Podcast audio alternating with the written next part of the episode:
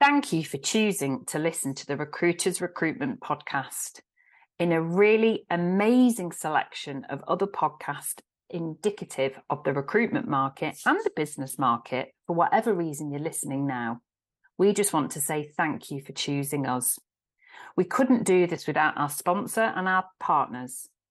We're going to talk about them a little bit later on in the show, but thank you to Paiger, our sponsors, and our partners Inclusion Crowd and Needi.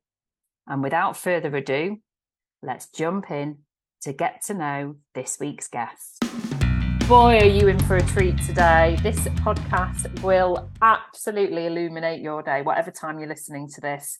Um, this next guest actually approached me because he has been listening to the show for a number of months and he just wanted to thank some of the guests that had been on, the leaders that he felt were inspiring and resonating with him um, as he sat there as the founder of a global recruitment business that has had quite a phenomenal story to share um, over the last eight years. So this is Roheel Ahmad, and he's the managing partner for Forsyth Partners. And we actually ended up talking about very little what we were going to plan to talk about. We just went with the flow of the conversation. So you are in for a treat. We talk about how he grew his business from a London cupboard, as he called it, to a global office with a New York uh, office filled with filled with people now, to up to eighty people within eight years. Um, how he believes his secret formula to ensure the route to billing manager is successful, rather than which so often happens, it just ends up being um, a way to not earn as much money or potentially lose people out the industry. Um, how, as a business, they specialize in the sports arena, sports world, uh, they've now launched their own podcast, and how he believes that the sporting background and people from a sporting background could be a secret hidden talent pool for future recruiters. You are going to love this podcast because I really loved it, and we could have talked all day, to be honest with you. So, without further ado, let's jump into the episode. This is Leisha Holmes, and I'm your host on the Recruiters Recruitment Podcast. And I'm really excited to introduce to our global community today somebody who's been sat in your shoes, actually. He has been listening to the pod and he dropped me a very kind message recently to say that he was enjoying listening to other leaders and felt like he was uh, nodding away and lots of things were resonating with him. And I thought, what a fantastic future guest to have on. So here we are. Without further ado, this is Roheel Ahmad, and he's the managing partner of Forsyth Barnes. So welcome to you today. How are you? Yeah, brilliant. Thank you for having me. Uh, doing doing all good. Bright early morning in New York this morning. Ah. Uh, got in last ah. night. Very nice. I was going to say, so you're based in New York. So tell us a little bit about who you are and what you do and what the business does. Yeah, so to try and give you the short story, I guess, um, uh, studied a law degree, went from there, got into the recruitment world back in 2010, met my current business partner back then in, in 2010, started a few months apart from each other, um, kind of came up through the ranks in the businesses that we're in and went from top billers to managing teams and offices and so on as well. And then we set up FB in 2016. So from there, this is now what us eighth year, seven years. We've had year on year growth every single year. We've now got three offices, one in London, which is where we started off in what I'd call a glorified cupboard. Um, one in Nottingham, which we then set up uh, less than a year later. And Scott relocated back to Notts uh, with Kay's wife. And then we set up New York, should have been 2020, but for obvious reasons. Mm-hmm. So moved out here last year. Um, wow. That's took fantastic. five others from the UK out here, and they're all relocated permanently. Um, hired some more out here, and we're going to New York office here. So I, I kind of, I live in, um, got a house in the UK, but I spend my time between all three offices. Wow, that's a fantastic. What does the business actually do? What's your market and industry specialism?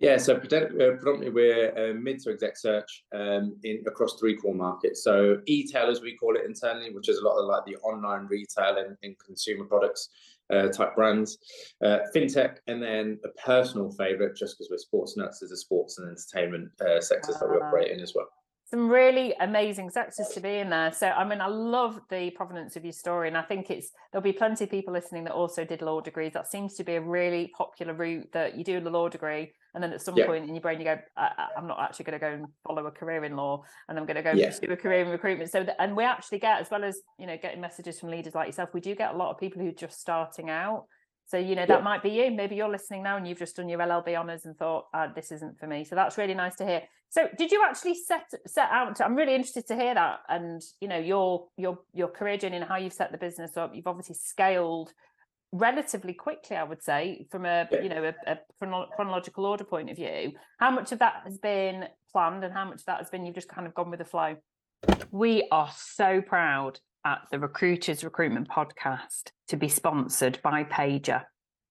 Paiger helps recruiters to build personal brands, to identify new business opportunities, to attract those hard to find candidates, and to basically have better conversations.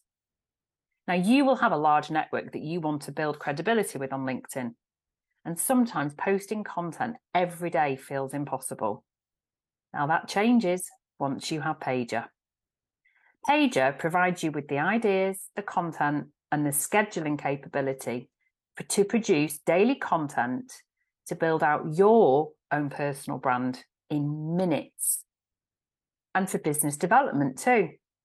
Paiger identifies companies that are advertising jobs, have key hiring indicators such as funding rounds, mergers, acquisitions, or senior appointments, and then alerts you to this daily. Paiger also enables you to write candidate centric job adverts without bias in seconds. So once you advertise your job, Paiger will then automatically create a branded post and publish it to LinkedIn without you even having to lift a finger.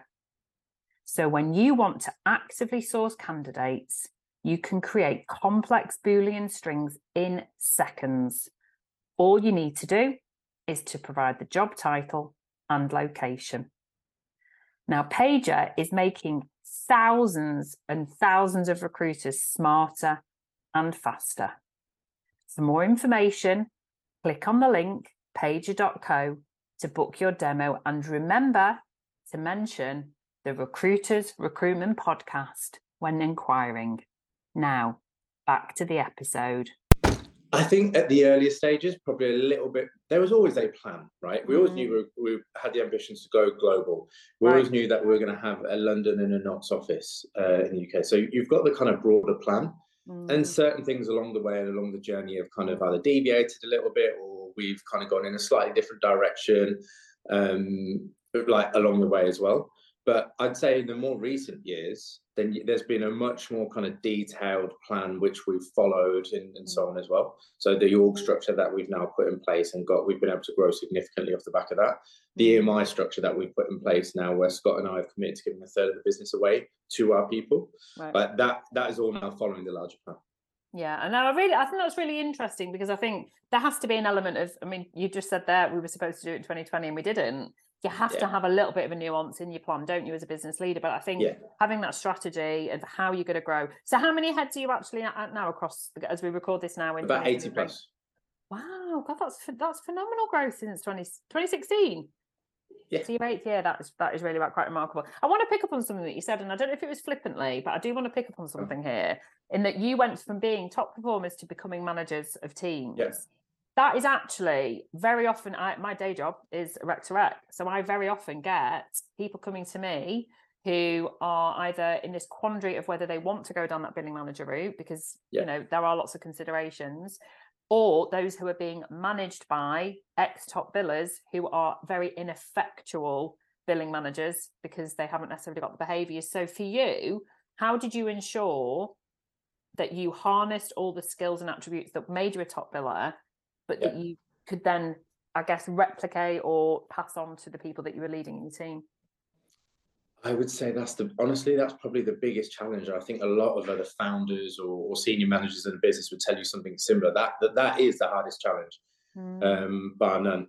I would both Scott and I were almost kind of not I won't say self-taught, but self-experienced in in terms of management. I don't think mm. either of us have ever kind of been put through a management course or formal management training or anything like that. We we learned on the job. We learned we've learned mm. through time, we've learned through our own mistakes, we've learned through our own successes, we've tried to learn from other people and influences as well.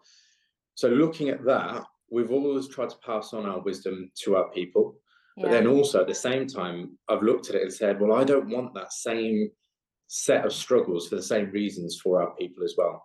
So we will put them through something which is a lot more structured. We will put them through something which is a lot more supportive. We will put them through external type training to actually Mm. lend in towards management and so on as well. So as Mm. an example, with my senior leadership team across the business, we have like a, an industry expert coming in every quarter. Now, very rarely are they recruitment related. For we've had someone come in uh, two quarters in a row who's been all about leadership excellence, and Mark actually delivers that to global corporates, so to Sky, Vodafone, M&S, etc. And he's been doing this for 25 years, like across all industries. Mm. So his whole piece was about service and leadership excellence.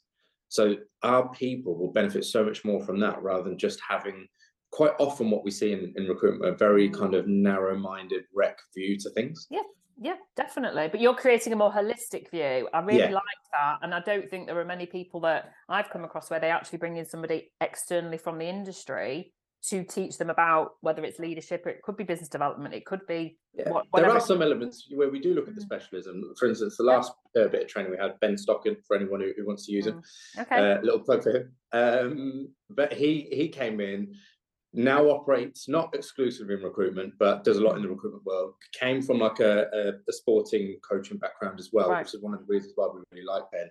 Mm. Um, and he talked about how- to implement a sales strategy, all Mm. sorts of leadership in the, um, that senior team as well. Mm. So we we try to take people from a wider skill set than just rec because the day job tends to be a lot about rec itself. Mm, yeah, no, I really like that. I think that's actually very unique. And so, and, and obviously, the I guess the dilemma that someone's sat here now, top biller, there's always the quandary of if I then move into that leadership role, I'm not going to earn as Yeah. much money. So I think it's it's ensuring that they're doing it for the right reasons. What are you doing that with your head for anyone that's listening? Uh, is, is I'm kind of thinking going, of some hmm, of my people now, and Mm. and they're still earning very good amounts on. So if I think some of our divisional managers, our billing manager population, mm, they're still doing very well personally. Right. They're getting management comms on top and bonuses and everything on top of it as well. So I know that's the kind of industry expectation, and with some people it will be because they will just go to the management side really quickly. But we've got a number of people who are actually doing better for it. So, so right, we, well, we want to know your formula. So, what are you doing to ensure that they're not burning out? Because Yep. doing the job of a billing manager is is the hardest job. There is no question. Um, how are you ensuring they're not burning out? That they're still performing to ensure that they're earning on their personal billings, but they're they're giving and they're altruistic to their team. How what are you doing? We are so proud to be partners of Needi, the gifting revolution. Here at Key Recruitment, we absolutely love to send out bespoke gifts to our new place candidates to welcome them in their new jobs, but also as an extra special thank you to clients or when a team is celebrating something really special. But to be honest, we were really fed up with dull or mediocre gifts that you could just buy on the high street that didn't really reflect who we are at Key Recruitment as a business. This is why we chose Needi. Needi source sustainably from the UK's best independent businesses, offering the most perfect array of bespoke gifts and experiences too. So, no more boring bottles of plonk or rubbish boxes of chocolates. This is how you make your customers' day with a gift that really matters and shows that you really want to do something special for them. For more information on how psychology and AI forming to make the best gift experience for you, click on the link and remember to mention the Recruiters Recruitment Podcast when ordering. Now, back to the episode. To ensure But if I if I could sit here and say I've got the final perfect formula, then I don't I don't think we'd just be at 80, we'd probably be at 800 by now. yeah, um, but for for all I guess intents and purposes, it's a question that I'm asking myself all the time. Mm, Is uh is what we intend to call the FB way? Is it as simplistic as possible? mm, And then I guess for that divisional manager population, it's me always asking the question of myself as well as of my MDs for our offices as well. What's what's holding them back? What's what's stopping them from focusing on what they need to be? Are they now getting involved in X, Y, and Z? Cool. How much time is that taking up? How much of a distraction is it? Let let's find a way to take it away from them. mm, Then I'll often speak to my business partner Scott. Um, can we do something about this? Can this be brought into a different team? Can we take this away from them, which mm, they're capable of doing and in some respects they've got the it's good progression and development for them but do we want that for the whole group? Probably not. So can we take care of that centrally as a business through other people, through automation, whatever it might be? And it's mm. just trying to keep their job as simple as possible so they can be the best that they can be at the core things that they need to. Mm. And then they can look at their development when they're ready to. Mm. So that so that actually the element of the job that they're sort of excelling in is the people side rather than all the other stuff, yeah. stuff that can get automated, it, I guess. It's trying to get them focused and doing the most of what they're good at and what they should be doing rather than getting bogged down in loads of internal meetings or loads of compliance or admin or, or whatever yeah. it is. We know there's enough admin to do, but anything that we can kind of take away from them to help them focus on the things that they want to be mm. doing, that they enjoy doing, that they will add the most value to, mm. then we'll see how we can take that away from them. So the secret formula, actually, and I'm I'm possibly I'm hoping I'm understanding this right, is not necessarily actually what they're doing differently as billing managers, but as a business, you're creating a structure and a support system that they can lean into so that they can just then be propelled forward in actually billing and allowing their team to bill. You're not they're not getting bogged down in all the other stuff.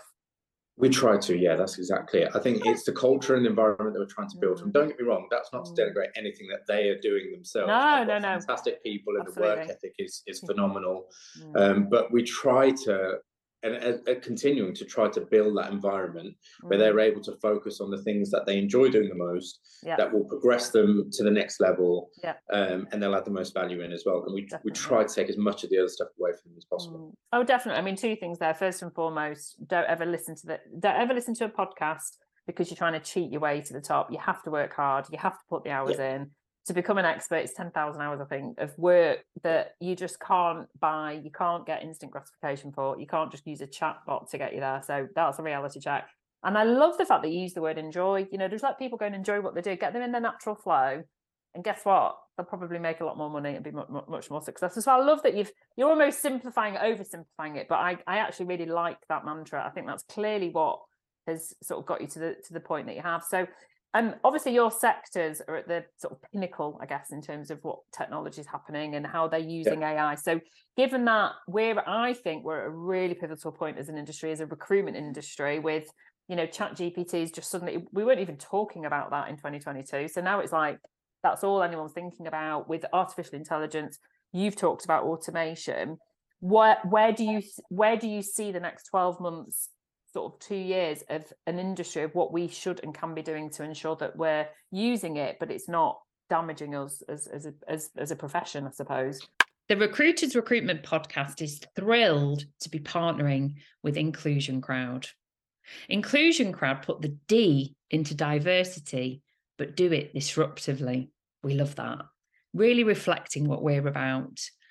I was introduced to Inclusion Crowd back in 2020 and I've been absolutely blown away with what they're doing to totally transform the recruitment and hiring sector. They believe at Inclusion Crowd that companies should be reflective of society. And that no matter who you are listening now, you have a story to tell, you have a contribution to make. An inclusion crowd educates you in allowing your voice to come out and share that story, but doing it in a way that educates your colleagues and your customers equally. Inclusion Crowd, like the Recruiters Recruitment podcast, has clients all over the world and they specialize in our industry. What we all want to do together is to maintain best practice and to raise industry standards to enable us to attract and retain the best talent, but doing so inclusively and with true diversity. By doing this, by accomplishing a true EDI policy within your business, you will also retain the top talent as well as attract new talent, which is a win win for everybody listening, making more profitable business and a much better industry, highly regarded. Inclusion Crowd are also the official awarding body for the Inclusion and Diversity Certification Mark within recruitment.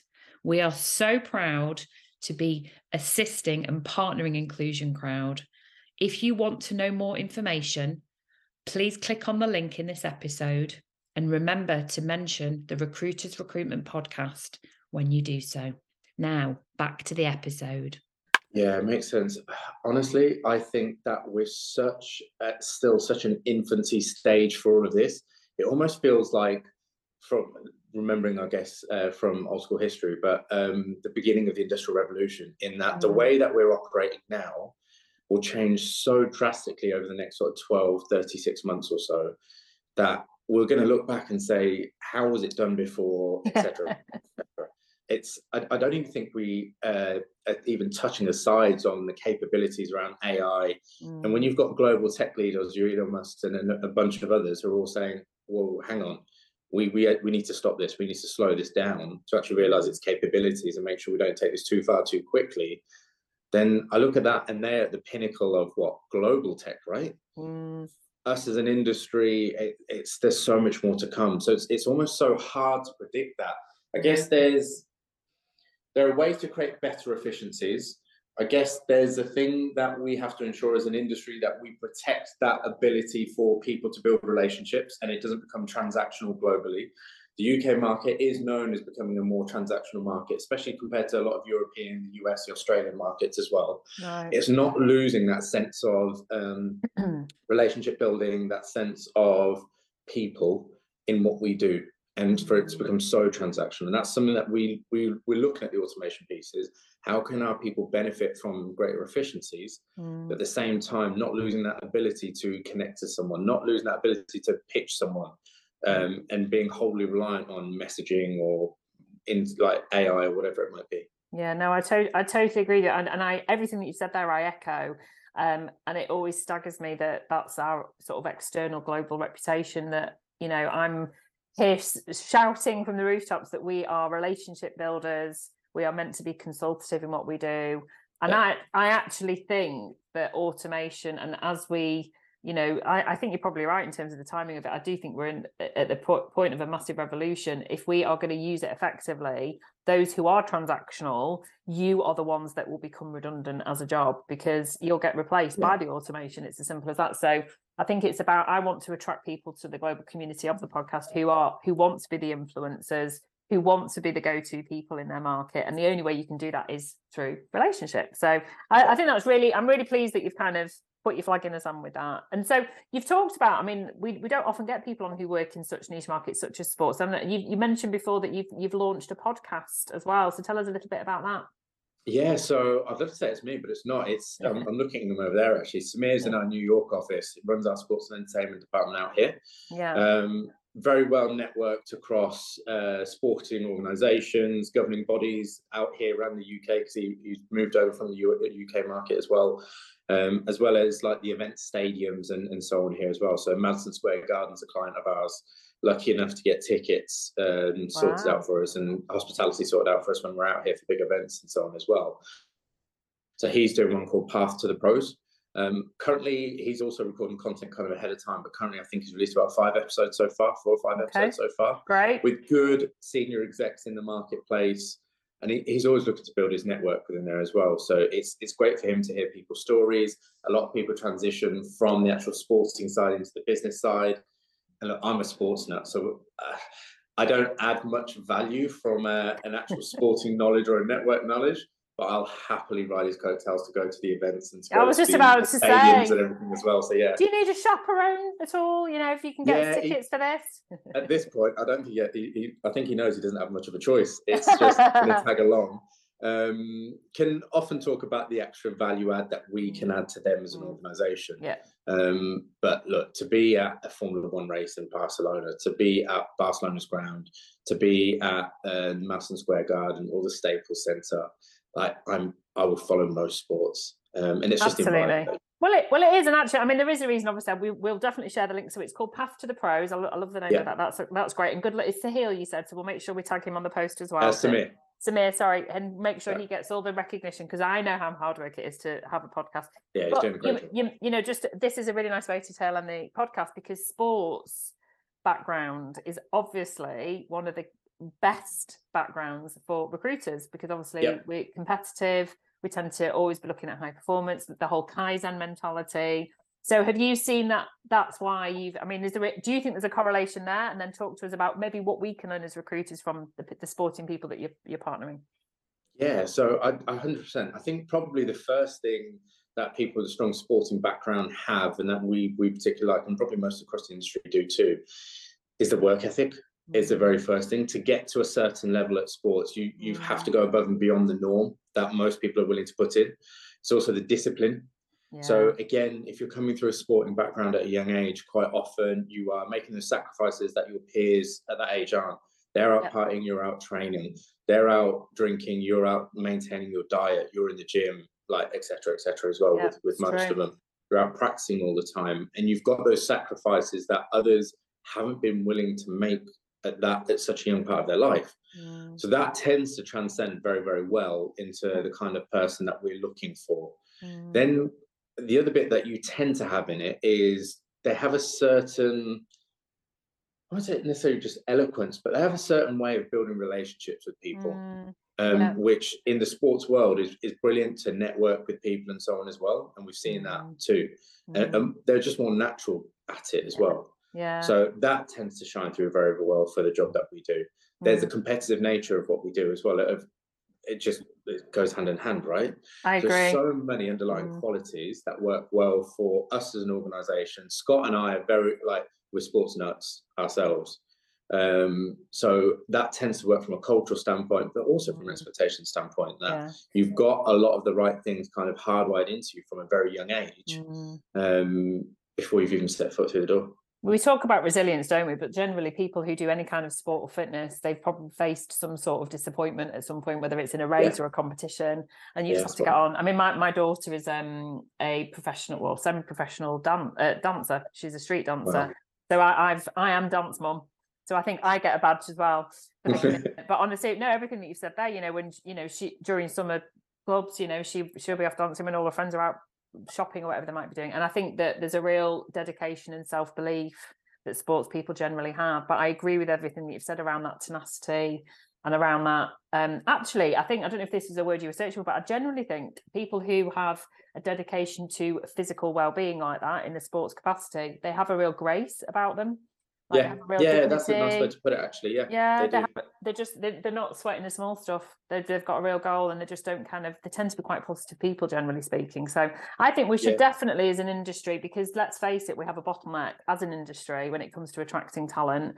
And if I know when I'm interviewing, I you know, whilst I pride myself on working at the, the, senior end of the market. I absolutely relish getting new new people through, and the ones who have generally had some sort of sporting prowess, even if they've not quite made it to the top, but they've pushed and pushed themselves. You know that they're going to make it in recruitment. So we need more. I think there's a huge market for you there because mm-hmm. um, there's a well-known reputation within the sport sporting world that their kids, especially, kind of get um, uh, uh, chewed up and spit out, right? Mm. And once if they've made it, you've made it, but the mm. chance of mm. that so slim. So slim. And they, they have a bottleneck of people coming through there. And then once mm. they're out, there's mm. there's so many stories, especially within football, of there's, there's no mm. support or very little support. Yeah. Well, what do they do from there? Their whole world's yeah. crashed and so on. Yeah. So I, I think there's a great if you can kind of plug that where you've got a path from right, you're trying to make a professional sports come this way. I think there's a great line of people come through for it. Hmm. We've got several in the business as well. I agree. And I think, you know, we, we could talk, we could wax lyrical about the whole barrier to entry, but I think given that as a parent myself, the degree option is is is going to diminish and diminish for a lot of reasons, actually, not least that I think for a lot of young people, they're very disillusioned by the education system, but that is a whole different podcast. I think yeah. actually what we're looking for is behaviors and values. And I think everything you said there, those are the people we want in the industry. We don't yeah, want someone that's just done a degree because that's what they were supposed to do. So I, I think everything you've said there will elevate the perception of our industry, not just in the UK but across the globe. And we do have a global audience. So thank you to wherever you're listening today. And you, I knew you'd be brilliant, and you were wonderful on this side of the desk. So thank you for joining us on the Recruiters Recruitment Podcast. Thanks for having me. You're welcome.